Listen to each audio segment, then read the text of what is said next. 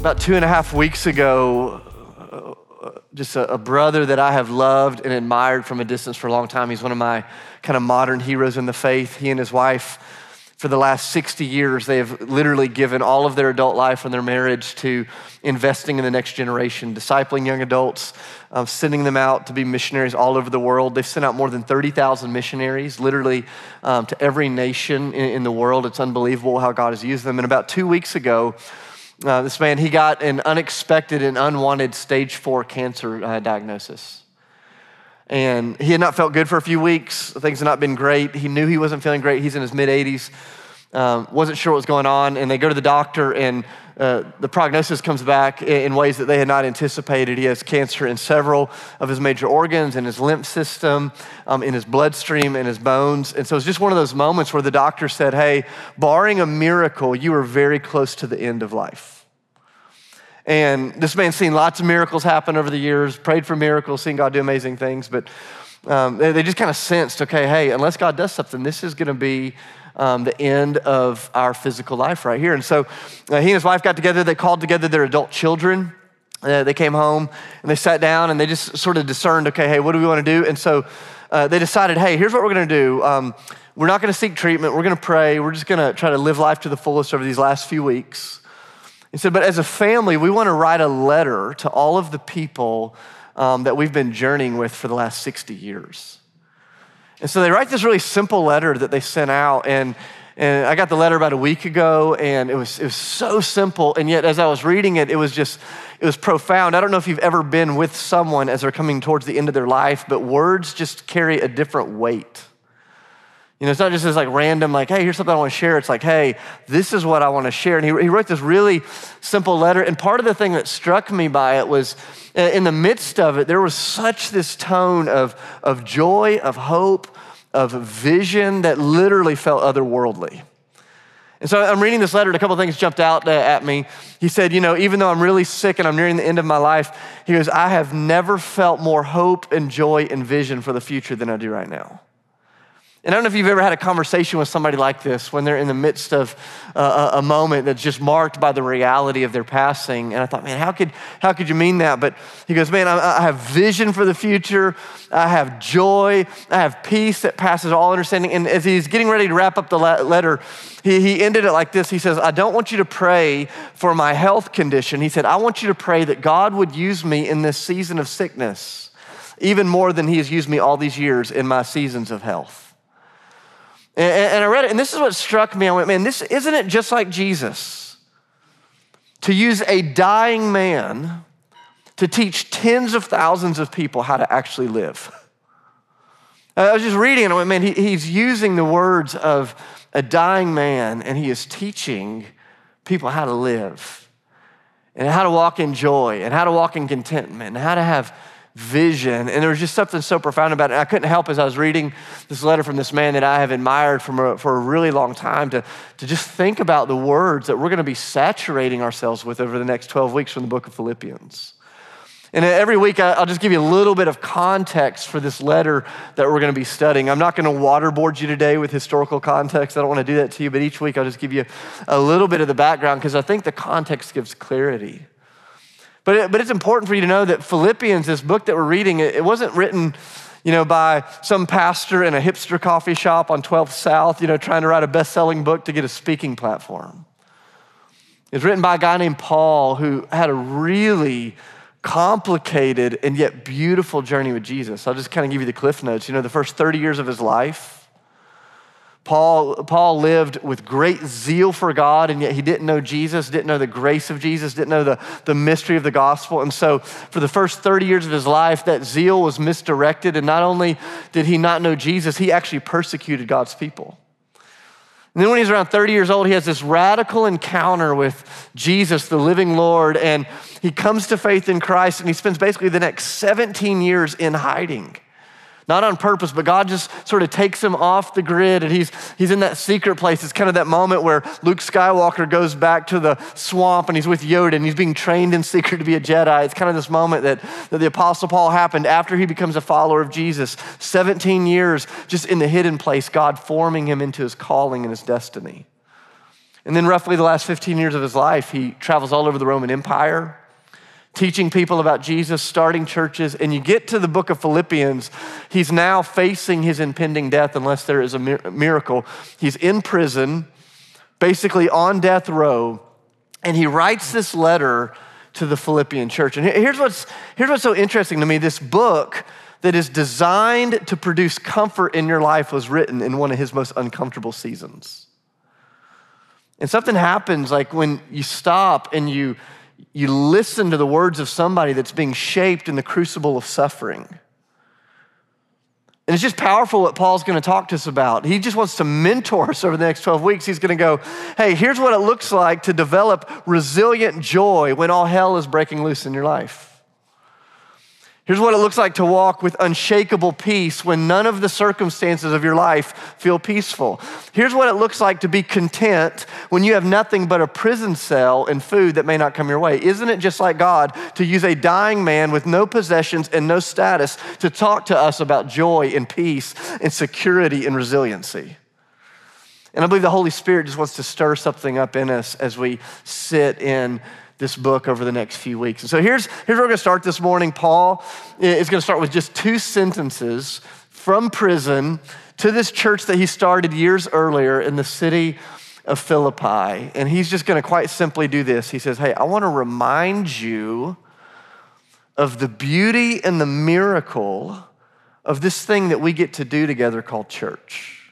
He said, I just want to remind you, like we're living in a cultural moment where a lot of people don't know what to do with church. Even a lot of Christians aren't sure, uh, sure what to do with church anymore. There's a lot of reasons for that. We're not going to get into that today. But Paul's going to say, hey, I want to remind you of the miracle and the mystery of what it means to be a part of God's people. Look at Philippians chapter 1, just two verses this morning. Starting in verse 1, it says, Paul and Timothy, as one of the guys he discipled, servants of Christ Jesus, to all of God's holy people in Christ Jesus at Philippi together with the overseers and the deacons, grace and peace to you from God our Father and the Lord Jesus Christ. I'm going to read it one more time. It says, Paul and Timothy, servants of Christ Jesus, to all of God's holy people in Christ Jesus at the city of Philippi, together with the overseers and the deacons, grace and peace to you from God our Father and the Lord Jesus Christ. And so um, this week I was just chewing on those two verses. And maybe you're sitting here, you're like, what in the world are we going to talk about from the intro to the letter? Uh, at one point this week, I was just kind of sitting in those two verses, and I wrote, four, I wrote down 14 things I wanted to talk about this morning. Um, I'm not going to do that to you, I promise. Um, but uh, I'm like, man, there is, there is so much gospel density in these two verses. And I just want to challenge you. I think sometimes there's this tendency to just skim across the word of God and not, not just like meditate and chew on, let your soul just feast on what he's saying. There's, there's so much. And just in these two short verses, Paul is just gonna lay out almost this, this miraculous manifesto on what it means to be a part of the body of Christ, the bride of Christ, the church of Jesus together. And if you take notes, I'm just gonna give you just kind of five quick things that I see in these two verses. And the first is this Paul is gonna remind us that to be a church, means first and foremost, we are a part of a people. We're a people that, that, that to be a part of a church doesn't mean you go to a place. Like when you tell somebody, hey, I'm a part of ethos, you know, I don't know what you think of, but sometimes there's this tendency to go, well, I drive to this building in downtown and I fight for parking and I do all this stuff. And, and then I get in and, and, and there's some songs that we sing and there's a guy that stands up to preach and there's some things that we do in the city. But Paul's gonna go, hey, fundamentally, to be a part of a church does not mean you go to a place. It means you're drawn to a people. You're a part of a people. You've been put in a family. You've been put in a tribe. Look back at verse one with me. He says, Paul and Timothy, servants of Christ Jesus, to all of God's holy what? Help me out, shout it out. To all of God's holy. Oh, come on. To all of God's holy. People. There we go. Thank you, Morgan. Like to his holy people, he goes, hey, this is what this is. Like, whether you realize this or not, when Christ does something in your life, He does not put you in an organization, He puts you in a family. He puts you in a people group. Not a group of anonymous strangers, not some just big general crowd or blob of people. Because I've put you, I've put you with other people. You know, Paul had started this church with the help of Jesus and the power of the Holy Spirit years earlier. And when he was writing to this group, he wasn't thinking about a crowd. He was thinking about individuals. He was thinking about Lydia, the fashion mogul that he met down by the river from Thyatira who had come to Philippi on business, and God opens her heart and he thought of her. He thought of the young woman that was caught up in human trafficking, that by the power of the Holy Spirit, she got delivered from demon possession and became one of the leaders in this early church. Thought about this jailer who had beaten him and put him in prison in Philippi. And then, by the miraculous work of God, an earthquake happened. Paul was set free. You should go back and read Acts 16. Paul shares the gospel with this guy. And so, Paul is writing to the church. He's not thinking generally, he's thinking specifically because he understood the church was not a place or a program, it was a people, it was a family. Like if I told you that Sydney and I showed up to a family reunion a few weeks ago, you wouldn't think about a setting, you'd imagine a bunch of people put together. And Paul goes, Let me, let me tell you the, the miracle of what's happened here. Christ has done something in your life, and he didn't just do it in you, he's done it in thousands upon thousands, millions upon millions, billions upon billions of people, and he then puts you together in this crazy, beautiful community called the church. You know, it's crazy to me. I don't know if you've noticed or uh, thought about this, but it was exactly three years ago today that the world started shutting down with COVID. Isn't that nuts? Some ways that feels like a decade ago. In some ways, it feels like just yesterday. It's been this kind of weird time warp continuum that we've been in since COVID. I don't know if any of you have felt that, but I remember the second week of March where we said, hey, uh, our venues are shutting down because of COVID. Um, we can't meet for two weeks to slow the curve. Can we laugh about that yet? Two weeks? Two weeks. And we had no idea that it was going to be over a year before we could get back together in person. That wasn't my choice. The venues that we met in weren't open, we weren't allowed to get in. And that was a crazy, challenging season. We did church in backyards, in parks, in apartment complexes, in homes, online, all sorts of crazy stuff over the course of a year. And I remember in the midst of that season, people would always ask me, What do you miss about, what do you miss about church. And I'm telling you, everything that I described was connected to people. That's what I missed.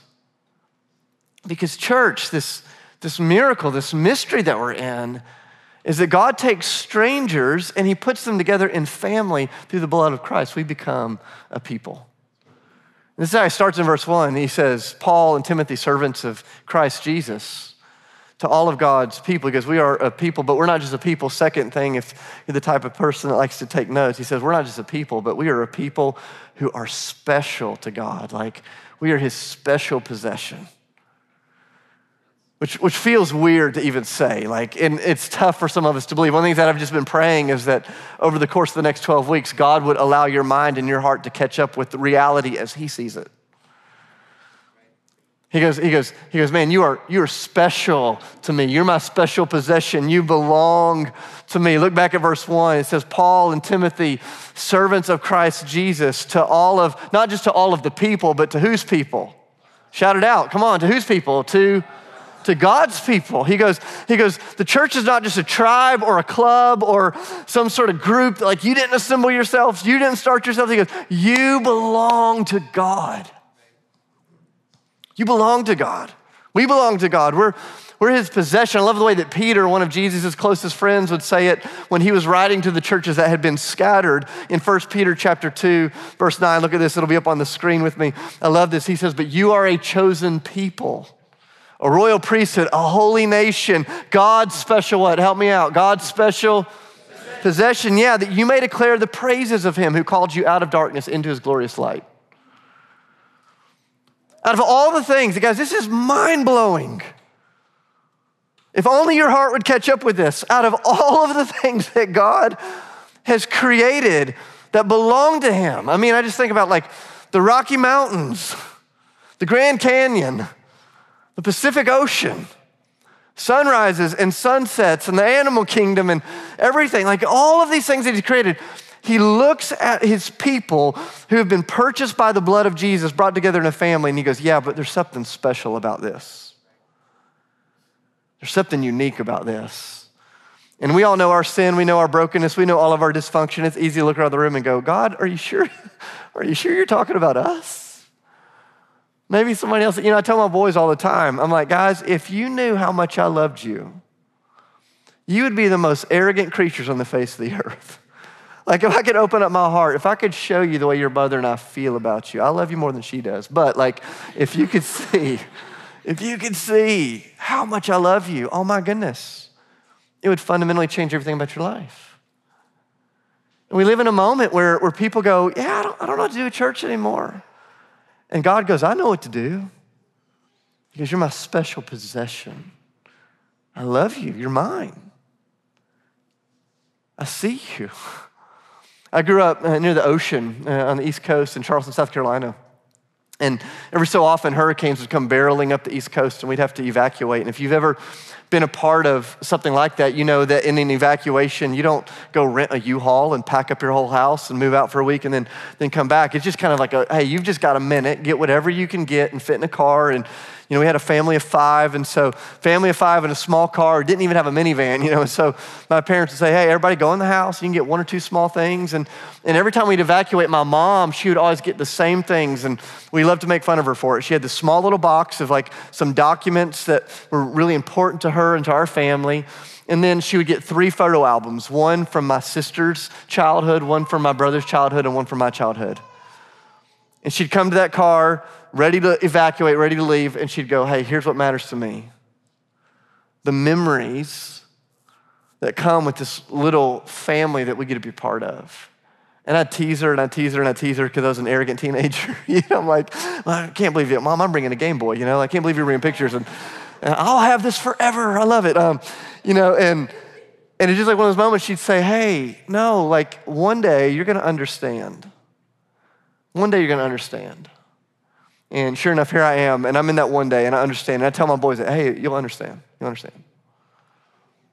And guys, it's amazing. Paul from prison is writing to this church that he loves, and he goes, Hey, you have no idea what God's been doing. He goes, You are a people. You've been brought together in God. And you're not just a people, you are like his prized possession. Like, like he's doing something so significant and so, so beautiful in you. And then he keeps going, he gives us another thing. He says, You're not just a people that are special to God. He goes, But you have a unique purpose on the earth. You're people that belong to God, and you have been marked with a purpose. Whether you know it or not. See, a lot of times, you know, as Americans, as Western kind of individuals, we, we think of purpose and we think about, like, what's my purpose? And we think about it through just a very individualistic way of thinking. But when the scriptures would speak into purpose, so often it was a communal reality. And Paul is going to go, hey, you are a people that are special to God and you've been marked with a divine purpose. Look back at verse one. You're going to memorize this verse by the end of this Sunday. I'll read it 150 times to you. It says, Paul and Timothy, servants of Christ Jesus, to all of God's what kind of people? To all of God's holy people. Holy people. A lot of times when we think of holiness, there's this tendency, especially if you've been in church for a long time, to think about what you do and although there's an element of holiness that involves our activity, you know, the scriptures say, be holy as God is holy. There's an element of our holiness that we are certainly participatory in. But you are holy not because of something that you have done. You are holy because God in Christ Jesus through the cross has made you holy. To be holy means that you are set apart for something unique, that you've been given a purpose that is different from the purpose of everything else on the earth. That's what it means to be holy. In fact, in that scripture that we read from 1 Peter, Peter says, You were rescued out of darkness into the kingdom of light to declare the praises of him. He goes, You are a holy nation, a royal priesthood, a special possession, and you have a purpose to declare to declare the beauty and the significance of who God is wherever you go. This is what, uh, what Paul is saying to this little Philippian church. He goes, You're a people group and you belong to God. And He's rescued you out of that old way of life and He's set you into a new purpose communally. You are holy, set apart. You are different than the world for the sake of the world. You are different than the world for the sake of the world and the glory of God. That's what it means to be a holy person marked by God. You know, when God looked at the Israelites, He says, You're a holy people. Was their behavior holy? No. They're sinful, but God goes, I'm going to set you apart and I'm going to use you for a unique purpose in the earth so that all the nations might come to know me. I want to use you. Like, I, I don't know if you have anything around your house that is holy, and I'm not talking in the religious sense here, okay? So let's not think in the spiritual sense. Do you have anything in your house that you only use it for a specific purpose? Like you don't use it for anything else but for one purpose. I remember right after Sydney and I got married, uh, she went to this little pottery class and she, she made this plate and she painted it. And on the edge of it, it said the birthday plate, or don't know, it says, It's your birthday. I should know this by now. It's been 18 years. She goes, It's your birthday. And she comes back and she shows me this birthday plate. And uh, just to be candid, I did not grow up in a household with birthday plates. Raise your hand if you grew up in a household where you had a birthday plate. Like, just curious, you can own it. Okay, a few of you, you looked kind of embarrassed when you raised your hand. Nothing to be embarrassed about. Um, you know, she comes home, and this is, for those of you that are married, you understand this. For those of you that are not married, uh, you'll understand this uh, someday. Like, there's this moment where she shows me the plate, and I'm trying to gauge how excited am I supposed to be about this plate? and here's what I've consistently learned over 18 years I almost always get the level of excitement wrong. Like, you know, and I try, you know, but she's like, here's the birthday plate. And and, and she's like, we can only use this for a birthday. And I, I, remember like one day all the dishes were dirty and I'm like making a sandwich on a Saturday and I'm like, she's like, no, get a paper plate. I'm like, I'm like what? Like, you kidding me? She's like, she's like, it's set apart. It's different. And the, the, the funny thing is that plate has become quite special. It's, it's a set apart plate in our family. I'm convinced that when Sydney and I die one day, our boys are going to fight over that plate. They're going to want that plate. In fact, maybe my dying moment will be me going to the grave and smashing that plate on my tombstone, you know, so, so the boys can't argue over it. I don't know, but like it's set apart, it's used for one thing and one thing only. And here's what's so interesting Paul is going to say, hey, don't forget that you are God's people, you are special to Him, and there are certain things in the world that are only accomplished when the church lives into her identity. I'm, I'm so grateful most days for the government. Um, I'm so grateful for great nonprofits. I'm so grateful for NGOs. I'm grateful for business and for mission and for the arts and for entertainment and education. All, in anything that advances the common good, I'm grateful to God for it.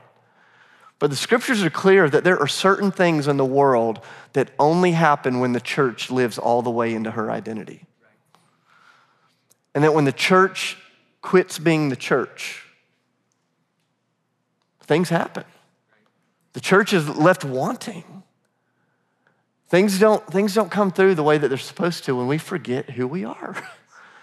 And Paul's writing from this prison cell facing his impending death, and he goes, Man, don't forget, you're a people and you are special to God, and you've been marked by a purpose. And he keeps going, and he goes, And that purpose is for you to be lived out in a specific place. This purpose that God has for you, it is to be lived out in a specific place. Look back at verse 1 with me. He says, Paul and Timothy, servants of Christ Jesus, to all of God's holy people in Christ Jesus at Philippi to all of God's people who are in Jesus at Philippi. In Jesus at Philippi. Say that with me. In Jesus at Philippi. In Jesus at Philippi. He goes, when you become a follower of Jesus, whether you realize this or not, you now have two addresses. You have a dual locality. You are miraculously and mysteriously not just brought into a club or an organization or a get together on Sundays where we sing songs and think about Jesus and read old stories. That's not what happens. Fundamentally, by the power of God in Christ, you are relocated into Jesus Himself. What a mystery! How crazy that is. That to be a Christian doesn't just mean you say the right things and sing the right songs and try to cuss less than you used to cuss and drink less than you used to drink. It's like, no, literally, you have been brought into the very body of Christ. And part of your locality is you have now taken up residence in the person of Jesus. That's what Paul is going to say to the Ephesians. He goes, You have currently been seated with Christ Jesus in heavenly realms. Like your locality, it is in Jesus. And this is why we take sin, we believe sin's a really big deal because whatever you do in word or deed, you do as a reflection of Jesus. And so, how you date, whether you know this or not, is a reflection of Jesus. Sometimes it's a poor reflection of Jesus. How you speak, how you do business, how you use your time and your energy and your money, how you steward your sexuality.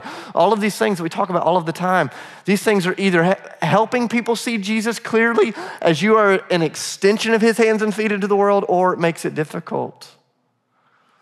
He goes, You are in Christ. But you're not just in Christ, he goes, You are also in Philippi. You're in this place. You are in Nashville. I remember when I first moved to Nashville years ago for college, people would say, Hey, where are you from? And I thought with dual locality, I'd say, I'm from Charleston, South Carolina, but I'm going to school in Nashville. And I just thought with kind of one foot in both worlds. And then there's a moment, even after I graduated college, where people would say, Hey, where are you from? Where are you from? I'd say, I'm from Charleston, but I'm living in Nashville. And at some point, Sydney's like, I think we're kind of living here. Like, you just say, You're Nashville. Like, that's where you live. I'm like, Oh, yeah. Like, I'm, I'm here, but as followers of Jesus, this is the miracle and the mystery. God goes, Hey, hey, I've, I've brought you out of darkness into light. And so you are in Jesus and you are in Nashville. You are in Jesus and in your neighborhood. You're in Jesus and in your workplace. You are in Jesus and on, in your dorm room. You're in Jesus and in your home. You're in Jesus and right where He's put you. And all of it, by the grace of God, is an opportunity to reflect and declare the glory of what He's done when you understand, he goes, Hey, you're in Christ and you're in Philippi. Philippi was this city that was in the northeastern part of what is now modern Greece. It's not far from the churches that we've been looking at the last seven or eight weeks in Western Turkey as we studied through Revelation. It's this booming city, and yet there were not a lot of people in the city that understood the grace and the beauty of Jesus when the Apostle Paul showed up. Maybe you picked up on this uh, from the scripture reading a few minutes ago out of Acts 16. If you want to know the backdrop of the book of Philippians, go read Acts chapter 16 today. It's a beautiful story. It's an origin story of how the church was given birth to there. But Paul shows up in the city of Philippi, and usually when he'd go to a city, he would go to the synagogue and he'd look for people that at least understood the story of God's work through Israel, and then he'd point them to Jesus. But he gets to Philippi and he doesn't go to a synagogue because apparently there wasn't one in the city. Here's what's fascinating to me is uh, during the days where Paul was traveling and starting churches, all you had to have to start a synagogue in any city were 10 faithful Jewish men that were willing to lead the synagogue. And so, in a city of roughly 10 to 15,000 people, this hub of commerce and education and business, Paul shows up, and there were not 10 faithful men living out the story of God. And so, when there was no synagogue, people would typically gather in a marketplace or by a river to seek God in prayer, worship, and reflecting on the scriptures. And so he shows up, and there's a woman named Lydia there, a fashion mogul from the city of Thyatira that we studied a few weeks ago from the book of Revelation. And she's gone, she's come there on business. God opens her heart, touches her life and all of a sudden, this mission begins to break out in the city of Philippi. I don't know how long you plan on being in Nashville. Maybe you're here for school. Maybe, maybe you're here until you get famous. Maybe you're here until you finish the record or the job or you get the girl or whatever the thing is. I'm just telling you, whether you're here for 10 months or 10 years, God has a purpose for your life right where you're at. And don't forget that we are a people who belong to God that have a purpose, but there is a locality to that purpose, and it's in Christ and in the city of Nashville, the place He's put you. And this is one of the questions that I just I find myself wrestling with. If, if ethos were to suddenly quit existing, like if it were to cease to exist immediately, would the city miss us? Would the city lament that? And I go, when a church understands who she is, the city goes, Man, we need you around. And I love this. Paul and Timothy, servants of Christ Jesus, to all of God's holy people in Christ Jesus at the city of Philippi, to the overseers and to the deacons. Look at verse 2 with me. Grace and peace to you from God our Father and the Lord Jesus Christ. Grace and peace. He goes, Hey, listen, you're a people who are special to God. You have a purpose in the world, both in Christ and in the city that you've been placed. And I love kind of this last little snapshot that he's going to give us. And he's going to go, and I want to send you out with the posture or the demeanor of heaven. I'm going to send you out with the posture or the demeanor of heaven. I don't know if you've ever been around somebody. In fact, I know I've done this, and so uh, this is me confessing and repenting of this, but I don't know if you've ever been around somebody that talks about the things of Jesus and they talk with such ur- urgency that that urgency becomes anxiety. it's like, we got to do something for God. We got to do something for God. We got to do something for God. And it's possible to have gospel urgency, but not to have a gospel posture.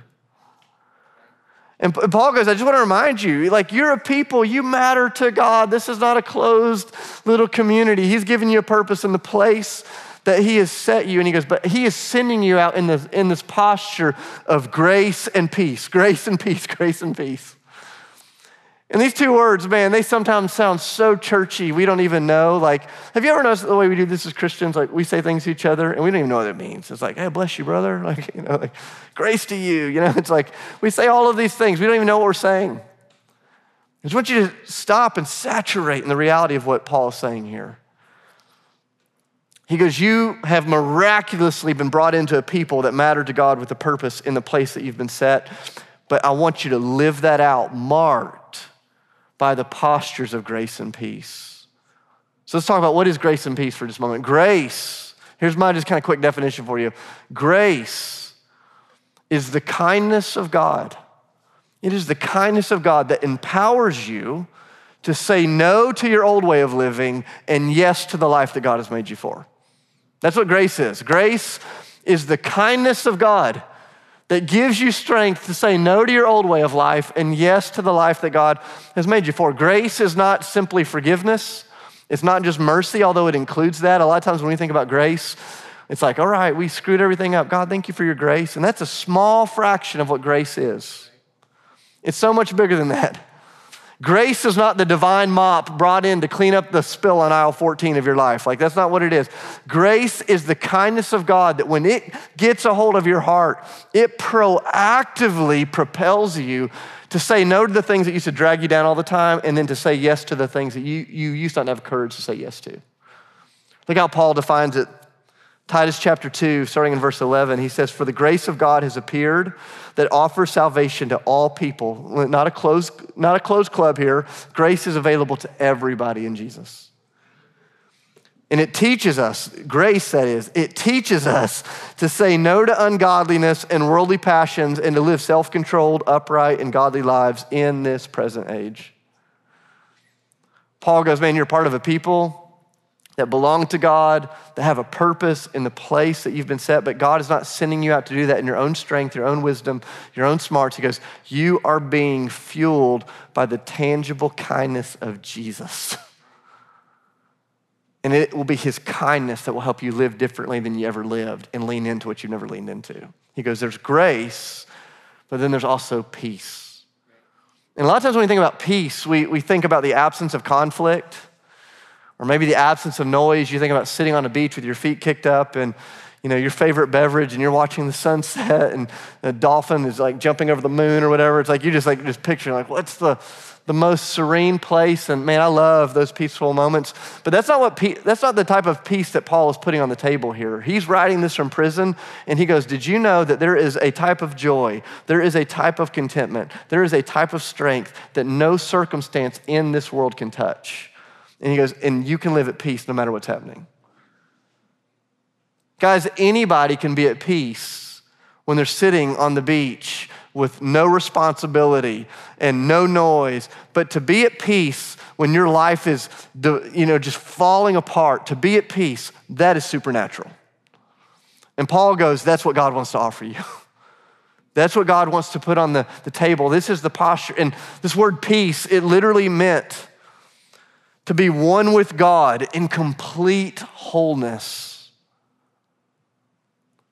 To have a life that is so whole, that is so complete, that is so in step with God.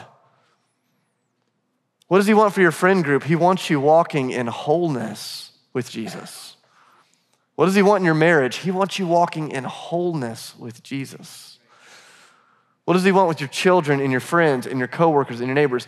He wants your life to be marked so by the posture of grace, His kindness, and peace, His reality, that when people look at you, they go, Oh my goodness, what's happening in Brandon's life? And you go, Jesus. That's it. Jesus. And the door's open to you. I'm not sure how you answer the question, like when somebody says, Hey, what church are you a part of? You know, if you're anything like me most of my life, you go, Oh, I go to Ethos. And Paul's gonna say, Hey, I know what you mean, but, but don't, don't lower the bar on what it is that you're actually a part of. In a culture that doesn't know what to do at church, don't be embarrassed by the fact that you're part of a church. Because you're walking in a miracle. You are a people. Once you were not a people. But now you're a people saved by the grace of God, His holy nation, His royal priesthood, His special possession with purpose on your life in the place that you're at. And whether you have another 10 months to live, another 10 years, another 50 years, that God doesn't want to waste an ounce of it. And when we say, hey, we're a part of the church, what we're saying is, man, the miracle of the cross has invaded us.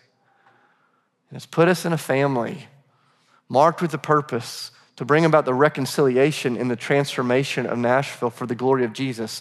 And although that mission is huge, we're not anxious about it. Although it's urgent, we are walking in grace and peace because only Jesus can do this. And here's what I'm praying as we take the next 12 weeks, and I promise we'll go faster than two verses at a time. but what I'm praying over the next 12 weeks is that God would begin, uh, for some of you, to just start calling you home. Some of you have been prodigals, you've been running, life has been beating you up this last season. And I believe over the next 12 weeks, it's going to be a time of homecoming. God's going to bring some of you home. I'm just praying for homecomings. For some of you, it's, it's not coming home. You're in the Father's house, but you have forgotten what it is that God has made you for. And you've allowed the busyness of life, you've allowed the cares of the world to sort of lower your bar on what it means to be a part of God's family. And somehow along the way, you just started thinking, okay, I'll show up once or twice a month. You know, hear a teaching, sing some songs, take communion, and go about my life. And he's going, no, it's more than that. You are brought into my people, and my eye is on you. And you've got a purpose in the world, right here where you're at. And I'm giving you everything you need to do it. And so for some of you, it's going to be a coming home season. For some of you, it's just going to be a reminder of who you've always been. But here's the thing that I've been praying. Our elders have been praying this, our teams have been praying this. I've been praying that specifically over the next couple of years, that God would tangibly raise the bar for all of us and what it means to be a part of this family. That He would just raise our perspective and our understanding. We go, okay, that's what it means to be a part of the family of God and that our minds and our hearts would come into agreement with what his word declares, and that we start living from that. And so here's what we're going to do this morning. I want to invite you to stand with me. We're going to receive communion. There's going to be some men and women. We would love to pray over you at the Respond banner. I love that after reading the scriptures, the first thing we're doing is we're going to the table and we're taking the bread and we're taking the cup and we're being reminded that everything we're a part of is the simple invitation that has been kicked wide open because of the cross of Jesus. And so this morning we come to the table of grace and we receive grace. We receive peace with Christ because of who he is and what he's done. And then we're going to live into it. And so, Father, I love you. Jesus, I love you. Spirit, I love you. We thank you for your word. And we thank you for the reality of what you've invited us to be a part of. God, would you fill us?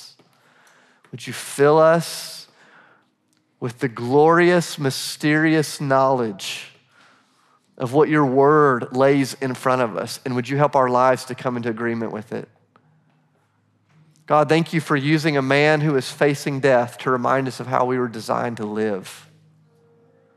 Thank you that you used a man in the midst of great discomfort to teach us how to walk in the comfort of the Spirit's friendship.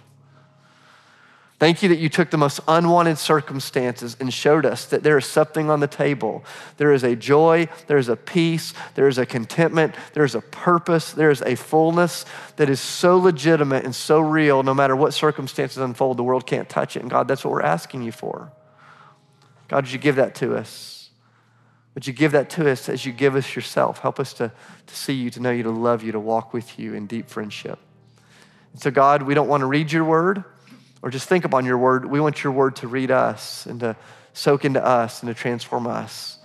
So as we receive the bread and the cup this morning, we say thank you for who you are and all you've done the word of life, the bread of life, the author of life, the redeemer of life, the one who is coming to give life.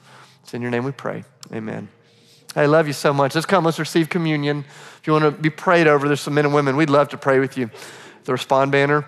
Circle up your chairs, talk, pray encourage each other in the Lord this morning, and then we'll end with a couple of songs.